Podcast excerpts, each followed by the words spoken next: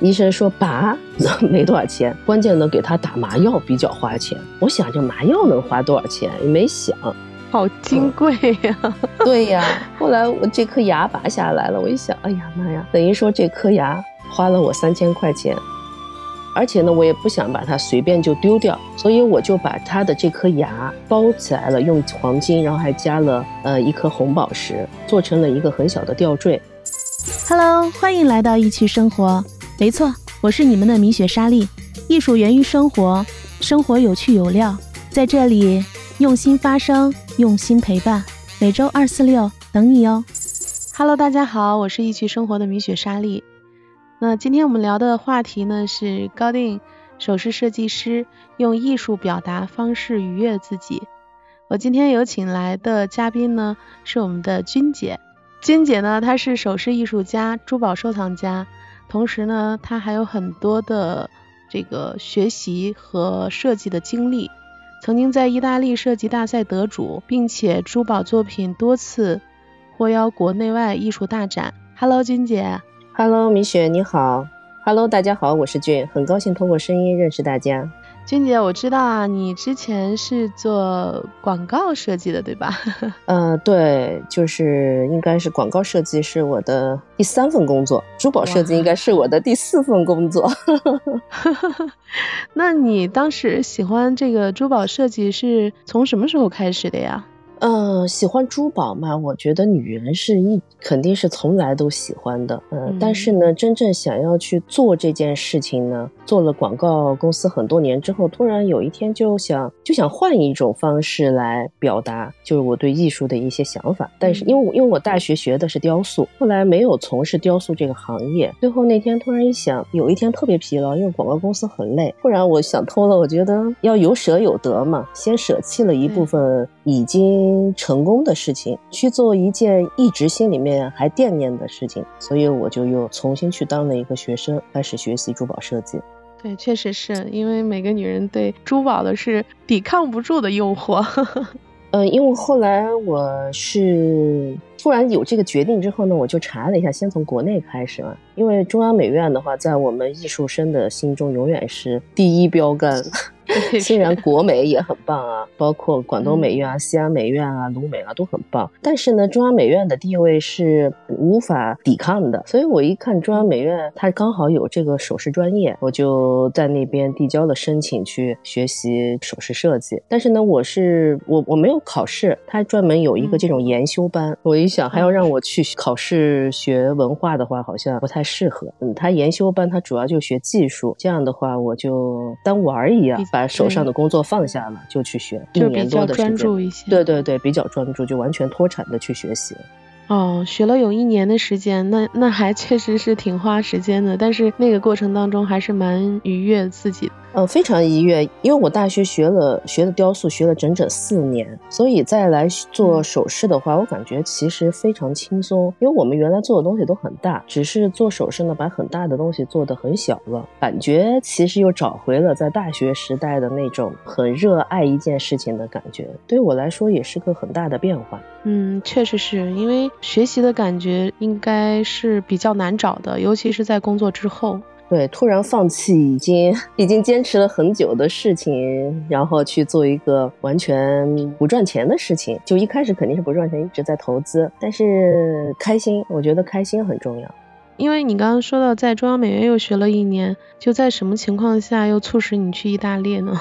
是因为中央美院，因为我在那儿学的时候呢，我想象的一开始是非常简单。我感觉我们学我学那么长时间的雕塑，那手肯定是没有问题。意识呢，因为每天去看，就是这个首饰虽然没有说是一直在从事这个行业，但是呢，女人嘛都很喜欢首饰啊、珠宝啊，这么多年的积累，其实对于审美是没有问题的。但是在中央美院学习的过，程中，我发觉中央美院呢，它有一个特点，它在学术上面是非常领先的，但是对于技术上面呢，就是可能对于我来说，有一些我特别想要了解的技术，可能有一些欠缺，所以我有一天我就打开电脑，我就想看一看全世界哪个学校最好学首饰，然后一搜，哎，刚好我我在意大利的这个学校就蹦出来了，然后它一出来，我一看，哎，意大利嘛，挺好的。因为我大学时期就曾经学过一段时间意大利语，然后后来我一看，哎呀，那就去吧，我也很想去。然后紧接着就想都没有想，我就又报了意大利语的一个班儿，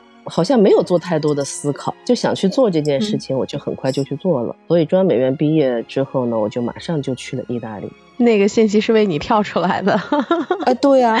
我觉得他一定给百度钱了。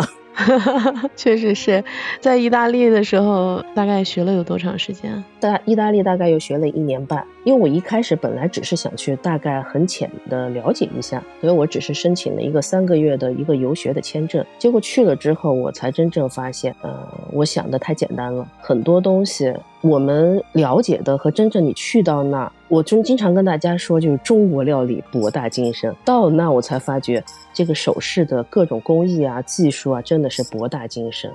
嗯，每一样工艺你真正要给它学会了、学透了，我感觉一一年半都是只能算是学了一个七七八八。其实有机会的话，肯定我还想再去学习。就我感觉，无论到任何一个年龄，我都想去充实自己，去学一份自己想要去精进的东西。就希望每一年都有变化。主要是对自己的那个艺术的追求会比较高一些。不是总是想要有梦想嘛？这个梦想在心中，总是想要去实现它的。那像你做雕塑的话，就是再做回这种小的这种设计，应该相对来说去意大利学习的时候，会比别人会轻松一些。轻松在哪儿呢？就是我最近的节目也在讲，就是我其实就是一个金匠，原来是一个石，我们做雕塑的时候，可能我是石匠，是木匠。是铁匠，但是呢，到做了首饰之后呢，我就变成了金匠。反正都是要敲敲打打的。有一点好处就是我不会害怕这些很高温的火呀，或者是刀具啊敲敲打打的这种过程。但是有也有会不一样的。反正做小东西呢，你东西一定要做的很细致，还有它的完成度是我在国内感觉的不一样。就是这个完对一件事情的完成度的理解，可能是我觉得在意大利最大的收获。你突然让我想到那个《斗罗大陆》里面的唐三了，因为我身边也有朋友去做雕塑嘛，我知道那个完成度还是挺麻烦的。那当你从那种做大型的雕塑到，其实无论是用什么材质，比如说您刚才说的石啊，然后到现在转为金子，那天天是跟金子打交道的，它的差别在哪儿呢？就这种大小的这种呃制作，我觉得差别不大。差别不大，因为最终它都是一个立体的艺术，它不像说是平面设计啊，或者是影视啊，它都是一个面的，你看到它的就是一个一个二维的世界。但是雕塑这个，无论是雕塑还是珠宝首饰，它是一个三百六十度的一个世界，你无论每一个角度的都能够很美，我觉得才能达到我心中完成的一个标准。像这种小的打造，就从金子或者石头来讲的话，大的雕塑更难一些，还是像这种小的会更难一些？我觉得不存在哪个更难，因为太大的东西呢，它有大的打法，大的你可能看的会站得很远。比如说我们做一个很大型的两米的雕塑，可能你不会站在它跟前去看，你可能会站在它起码离一个四五米啊。这种距离才是一个很好的一个观赏它的一个距离。首饰呢，你可能就拿在手上去看。所以说，首饰难就难在你对于细节的把控一定要非常的精美。但是它对于大的形呢，你可能花的体力不会那么多。雕塑呢，它很大，你可能给予它你要花费的体力更多。但是呢，从设计的一个观念上来说，两者没有什么太大的区别。那你像你平时做首饰设计的灵感都来源于什么地方？其实如果说是为客户去制作，肯定客户他的想法我们会提前会做很多的沟通。比如说他是什么想的，他有什么需求，他喜欢什么元素，这些都要我提前会要跟他做比较详细的沟通。而且我希望我的客户首先我们都是朋友圈的好友。然后这样的话，我才能够发觉他的。有时候呢，每一个人可能隔行如隔山，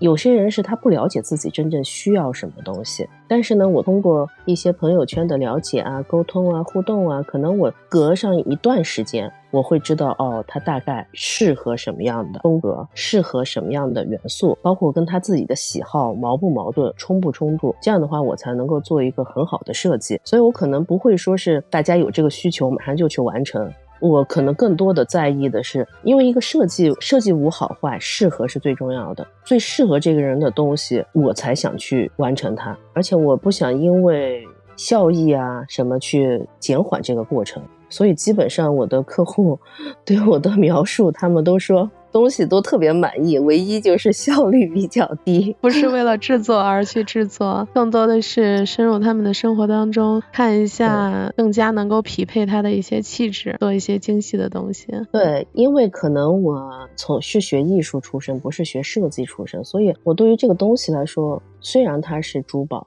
虽然它是一个首饰，但对我来说，其实每一件首饰都是我的一件作品。我不想嗯随便的对待我的每一件作品，嗯，对，这样的这个心态确实很重要，因为除了可能给身边的朋友啊，还有喜欢你作品的这些朋友们去设计，可能你自己也会去打造一些这样的精美的作品，有没有说值得跟大家分享的？有啊有啊，因为我自己给自己做的呢，可能我会更轻松一点。就是我把我自己的很多首饰，就我自己做的，当做我的一个记录，一个我那段时间思想的记录，就包括我的很多事件。我记得，因为我是养宠物的，我们家有一只边牧，它有一次呢就和一只泰迪打架，也是一个朋友家的狗狗，泰迪很小很小一只，结果他们俩打架呢，边牧还打输了，还把牙打掉了一个，它的牙这么凶残吗？对呀，以后他再也不跟任何狗打架了。然后他把牙打掉了呢，那天他没有完全掉下来。那晚上我就看他吃饭的时候，他一直拿手挠嘴巴，本来是流了很多血。我在想嘛，哎呀，这个狗狗打架嘛，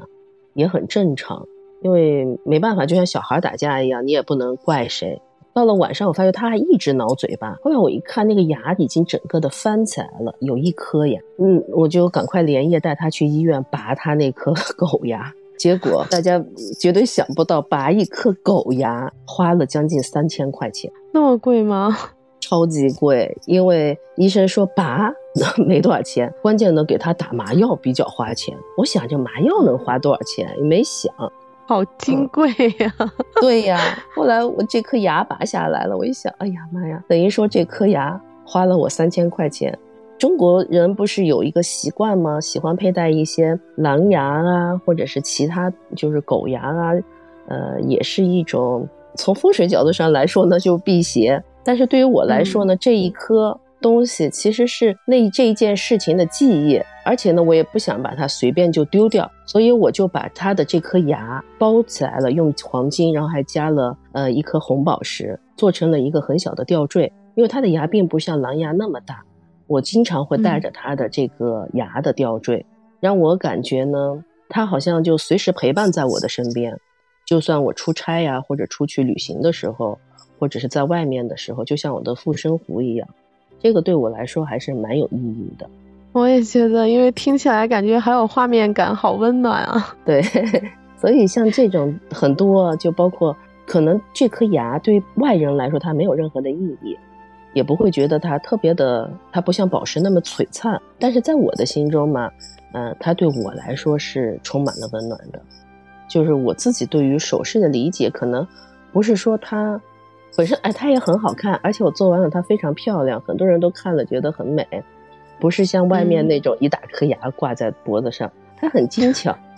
所以我还挺得意的，每次带出去，而且我还在上面加上了我的名字，所以每次呢就是我和他。就出行的时候，只要我出国，我一定会带着它。虽然带不了它的这条狗吧，但是它的小牙齿我可以一直带着。你就能想起来跟它在一块儿的时候。所以像这样的设计，我觉得是非常有温度的设计，而且就不光光是设计了，我觉得从某种角度来讲的话，可能更多是一种情感。嗯，对，其实我感觉呢，因为我做的是高级定制。它高级定制有一点不一样的，就是大家的理解的不同，可能并不是说很贵才叫高级定制。对，对于我来说，就是这个定制的意义、情感的成分可能高过于钱本身。就我的客户，他们会拿着各种各样很奇怪的东西来给我，就包括，呃。像我记得还有一个呢，就是我那个客户他的一只手镯，就是他拿给我的时候已经断成三节了，而且它损损坏的比较厉害，一只玉镯，一只翡翠镯，关键的那个翡翠是种水是非常不好的，而且成色也很一般。我当时跟他说，我说这个没有太多的修复的意义，但是他跟我说，他说这个镯子呢是他的奶奶的奶奶的陪嫁，在他们家已经已经流传了一百年了。对于他来说呢，也他不在意这个东西的品质如何，但是他在意的是呃这种情感，所以我后来就把它重新做了设计。嗯，他到现，嗯，他到现在一直都在佩戴，而且非常的喜欢。他经常到哪他都会带着它，因为他是那个呃一个五百强公司的 marketing manager，他还是嗯非常有身份的感觉。但是他带着这件东西出去的时候，他自己每次碰到客户，他都会给他自己的客户再在讲他自己的这个珠宝的故事，这就是。定制有趣的一个点，对一一一个作品 后面藏着一个故事，关键我觉得那个镯子好像藏着一个历史。我觉得有的有的，就包括各种各样的，包括有人出去旅行，他可能就捡了一块石头在地上。然后大家也不介意，他觉得这个捡来的石头，你就是给他镶了金啊、钻石啊，他都觉得是值得的。对于他来说，那是他的记忆。所以你在这个过程当中，其实还是蛮享受这个每个人跟他们的灵魂去碰触，或者他们的一些故事，在打造的时候也是非常。我觉得你刚才说的没错，我也特别赞同你说的那个定制的概念。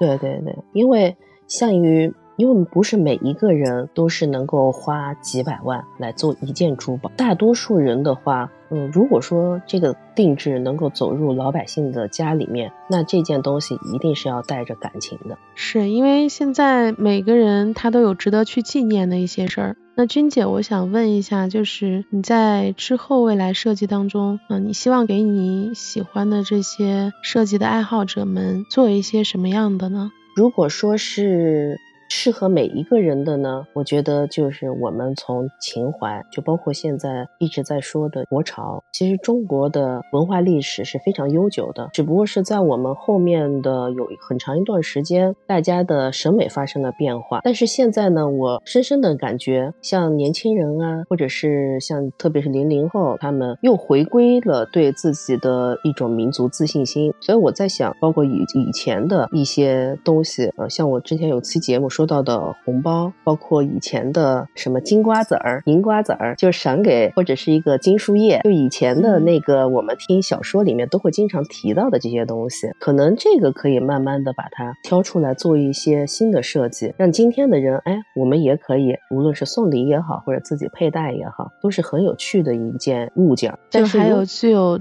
但是对于那个定制来说呢，其实我感觉是大家不要害怕，只要因为有些人会觉得定制是不是就很贵呀？其实并没有，其实并没有。对对对，是的。因为只要是适合的才是很好的，而且每个人多少你你把心中的这件东西，你与其把它放在家里面，特别是有些小物件，家里面的什么帽扣上面的，或者是一个什么小别针，以前的老物件上的，你扔在那它也就没了，就丢了。但是你把它重新做一个新的设计，自己再佩戴上，可能这件东西还能流传更久。而且你赋予了它这个时代的精神和一个你对于它的一个什么家族家族的一个家训啊，或者这种概念性的东西，把它变成实物化，它才能真正能够流传下去，变成一个自己家里面的传家宝。我都觉得您做的不是作品，是一份情感的寄托。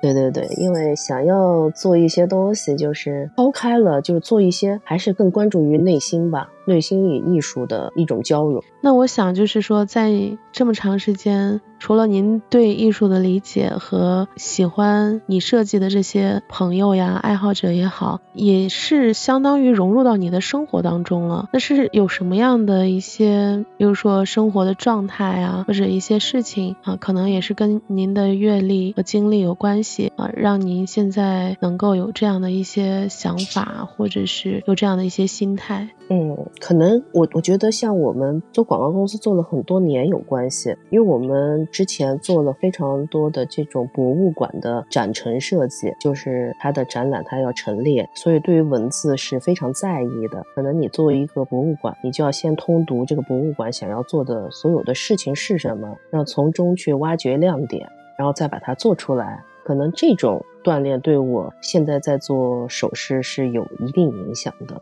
所以我可能不光是关注于他眼睛看到的一个形象，可能我还关注这件事情的眼睛看到的之后它背后的故事。可能对于我来说也是很诱人的。包括以后我也希望我的客户他在讲起来的时候，他每一件东西他都能够讲出他的故事，而不是说，哎，我这个我这个戒指大概有三克拉，什么什么级别的，多少多少钱？对，而是说我这枚戒指是怎么来的，有一个什么样的温情故事。这个是我特别喜欢做的事情，你很享受这样的感觉。啊，对我蛮享受这个过程的，就是我希望是让我身边的朋，从我身边的朋友开始，包括很多慢慢现在有很多其他的一些客户，他们帮助他们去找到他们自己家里面的那件宝贝。哇，我听着好棒啊，感觉就是有很多的情感在里面，可能也融入到你现在的生活，现在的生活的状态是一个什么样的呢？现在就是我的节奏就是比较慢，享受今天的生活，其实就是一日三餐吃饱，嗯，有时间做自己喜欢的事情，然后呢，顺便还要帮朋友们去完成他们想要喜欢的事情，去找他们心中的那个宝贝，这个对于我来说是非常愉悦。然后再陪陪你的狗狗，嗯，对呀，再陪陪他们，其实也是为了他们，可能他们也教会了我很多，让我学会。放下，因为做广告公司，就很多人 以前有个笑话，哎不能讲这个笑话，不能在这儿讲。以前就是说，广告公司的确是真的是不是人干的活。到现在，虽然我们也在公司依然还在运作，但是呢，我至少说是我拖出来了。但广告公司呢，虽然说是你有成就感吧，但是呃，你要应付甲方啊、乙方呀、时间点呢，你休息也休息不好，每你非常的操心，非常劳心。嗯，自从我把这件事情放下来，我觉得整个人的状态就不一样。都是要卡节奏点儿的，对吧？对对对，就跟我前两天交作业一样。那现在你的这些喜欢设计的朋友，他们时常。也会来跟你去聊聊天，说说他们自己的故事，也有可能会启发到一些你想创作的一些这个动力吧。嗯，绝对会，绝对会。就包括现在有很多朋友，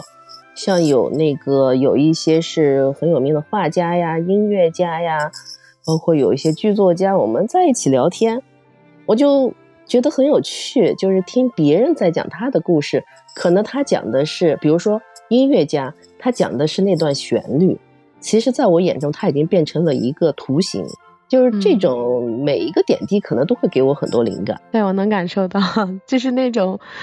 呃，图像感和你听到一个语言也好，还是跟他们去交流也好，甚至可能你刚才说的，看到他们背后的一些故事，在你脑中已经有了很多的图像感。对对对，所以这个是好玩的，我就把这些，把把声音变成图像。然后把画面变成了一个立体的，就把或者把文字变成了呃立体的东西，反正最终的表表达手段都是珠宝。这个是在做的，其实就是我的艺术作品。开启有趣的灵魂，说出有料的故事。如果你身边有热爱艺术、喜欢艺术的朋友，欢迎节目评论区告诉米雪莎莉，说出精彩的艺术人生。如果您觉得节目有趣有料，也欢迎您在节目播放页点击三点符号，邀请您的好友一起听真实轻松的艺趣访谈，艺术人生的内心独白。好了，期待下期节目与你的相遇。